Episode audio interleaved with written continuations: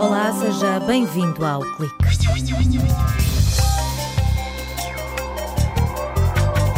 Quase 45 mil candidatos ficaram colocados este ano na primeira fase do Concurso Nacional de Acesso ao Ensino Superior. É o valor mais elevado dos últimos sete anos. Os dados mostram um aumento do número de alunos que escolhem o Politécnico e um top 3 dominado pelas engenharias. A campanha para as eleições autárquicas vai andar mais uma semana na estrada. Mas que importância tem este ato eleitoral? A lei da limitação de mandatos tem sido eficaz e que papel desempenha o poder local na democracia?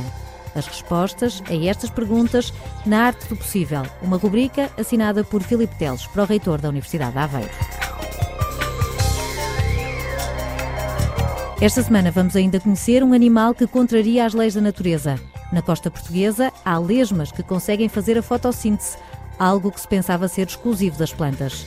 Uma equipa do Departamento de Biologia descobriu que esta característica aumenta a sobrevivência destes animais.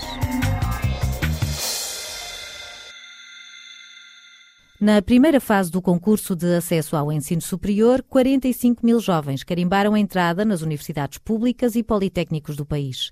Maria João Pires da Rosa, do Centro de Investigação de Políticas do Ensino Superior, sublinha que o número de alunos é o mais elevado dos últimos sete anos e ensaia uma explicação. Por um lado, eu acho que há, há, um retomar no país da atividade económica e do emprego também dos diplomados. Há também uma maior disponibilidade financeira das famílias.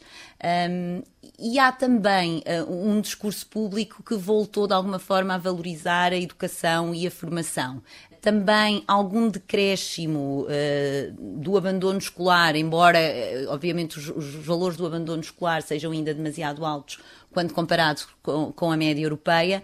Portanto, todos estes fatores conjugados podem fazer com que realmente uh, tenha começado a crescer o número de alunos no ensino superior. Quanto ao número de vagas, tem-se mantido estável, mas há a destacar um reforço em áreas de que o país necessita, como engenharia física e informática. Medicina perdeu o monopólio das notas mais altas, o top 3 foi invadido pelas engenharias. O que aconteceu muito recentemente é que os diplomados em medicina não têm acesso garantido às especialidades. Uh, também se fala cada vez mais de que, se calhar, uh, vamos para a medicina porque tínhamos aquela ideia de que, porque é um curso com prestígio, é um curso que garantiria, garantiria um emprego, uh, e, e, e, atualmente talvez esse já não seja o, o cenário que se apresenta aos futuros uh, médicos. E de facto, um, as engenharias têm mostrado que têm taxas de emprego dos diplomados muito simpáticas. A investigadora do Departamento de Economia, Gestão, Engenharia Industrial e Turismo defende que é preciso apostar numa oferta formativa que promova a aprendizagem ao longo da vida e encontrar outras formas de acesso para os alunos do ensino profissional. Para Maria João Pires da Rosa, a vocação também é algo que se constrói é o gosto ou a vocação que está na base da escolha dos cursos, mas eles têm alguma percepção da vocação que é socialmente construída, portanto não é necessariamente inata.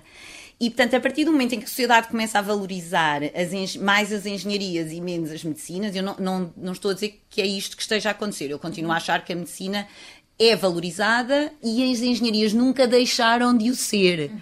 Portanto, eventualmente, alguns alunos de alto rendimento podem pensar: ok, uh, afinal, para que é que eu hei de ir para a medicina? Porque é que eu não vou para uma engenharia gestão industrial? E no momento de escolher, os estudos do Centro de Investigação de Políticas do Ensino Superior mostram que a empregabilidade e o retorno salarial pesam na decisão. Há aqui ainda muito o fator de os meus amigos escolheram este curso, ou este curso é socialmente bem visto, ou eu quero ficar na universidade. A independentemente do curso, mas eu julgo que também há alguma atenção cada vez maior para a questão da empregabilidade e das portas que no futuro o curso me possa abrir. Cada vez mais continua a compensar tirar um curso, mas as desigualdades entre os detentores de uma licenciatura, dependendo do tipo de curso e da instituição em que tiraram o curso, tendem a ser maiores. Neste concurso, destaca ainda para mais 13% de colocados em regiões de menor densidade demográfica e também para o aumento de alunos nos politécnicos.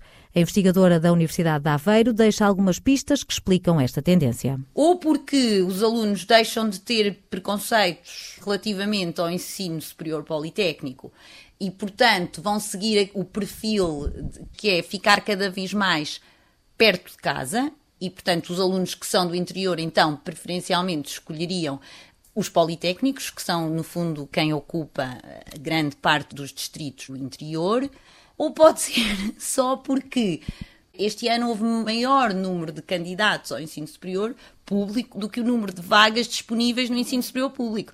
Se não entram as universidades que estão no litoral, vão ocupar os lugares que sobram nas regiões que estavam menos densamente povoadas, não é? E que são ocupadas tipicamente por politécnicos. Apesar dos avanços, Portugal tem apenas 4 em cada 10 jovens de 20 anos no ensino superior. É uma média ainda baixa quando comparada com as regiões mais desenvolvidas da Europa.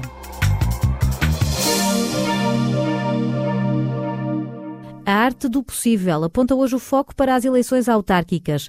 Filipe Teles defende que o poder local representa uma oportunidade única de inovação democrática, com menos custos e maior probabilidade de sucesso. O pró-reitor da Universidade de Aveiro deixa ainda críticas à concentração de poderes na figura do Presidente da Câmara. Aproxima-se o ato eleitoral que possibilitará a identificação dos principais atores políticos locais para os próximos quatro anos. Como já é evidente pelo tom destas crónicas mensais, considero que o poder local tem uma importância inquestionável, mas demasiado desvalorizada, num país que padece ainda de um centralismo crónico. A política local é a política das possibilidades, é onde se pode transformar de forma mais evidente o cotidiano. Está muito mais próxima das comunidades, vê-se mais, sente-se mais, as preferências e as necessidades das populações são mais imediatas. É a política da rua, do bairro, da cidade e é também essa proximidade que permite entender melhor o que são as prioridades de intervenção em termos de políticas públicas. O poder local oferece uma oportunidade única de experimentação e inovação democráticas, com menores custos e maiores probabilidades de sucesso.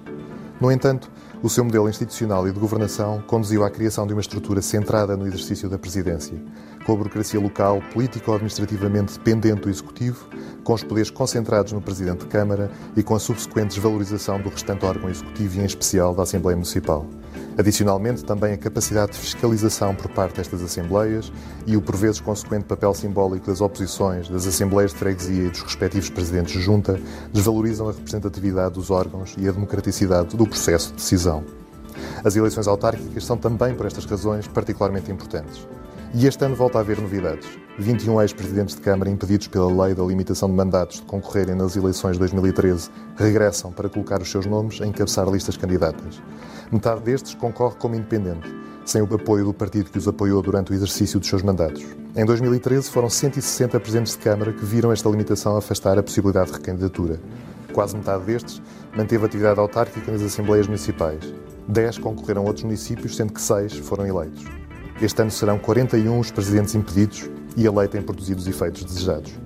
Mas mais importante do que a democraticidade induzida pela lei é a democracia assumida pelos cidadãos. O poder local não só tem sido considerado particularmente importante para o desenvolvimento das comunidades locais, como também tem desempenhado um papel central na consolidação da nossa democracia. Não podemos viver aliados desta realidade, deixando para outros o exercício da cidadania e do voto. É já no próximo dia 1 de outubro que os portugueses são chamados a votar nas eleições autárquicas.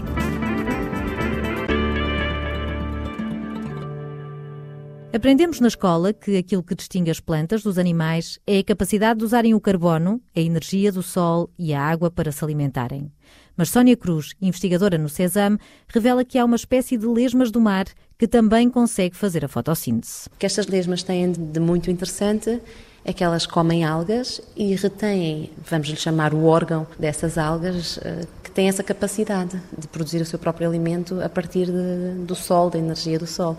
Portanto, é um animal que basicamente consegue viver como se fosse uma folha. Mas esta questão não é consensual. Alguns cientistas dizem que a fotossíntese é irrelevante para este animal. Mas este estudo da Universidade de Aveiro garante que as hipóteses de sobrevivência aumentam se as lesmas usarem esta componente da alga como explica Paulo Cartachana. O que fizemos basicamente foi colocar animais sem acesso à comida, na luz e no escuro, animais com acesso à comida, na luz e no escuro, e depois comparamos a performance desses animais.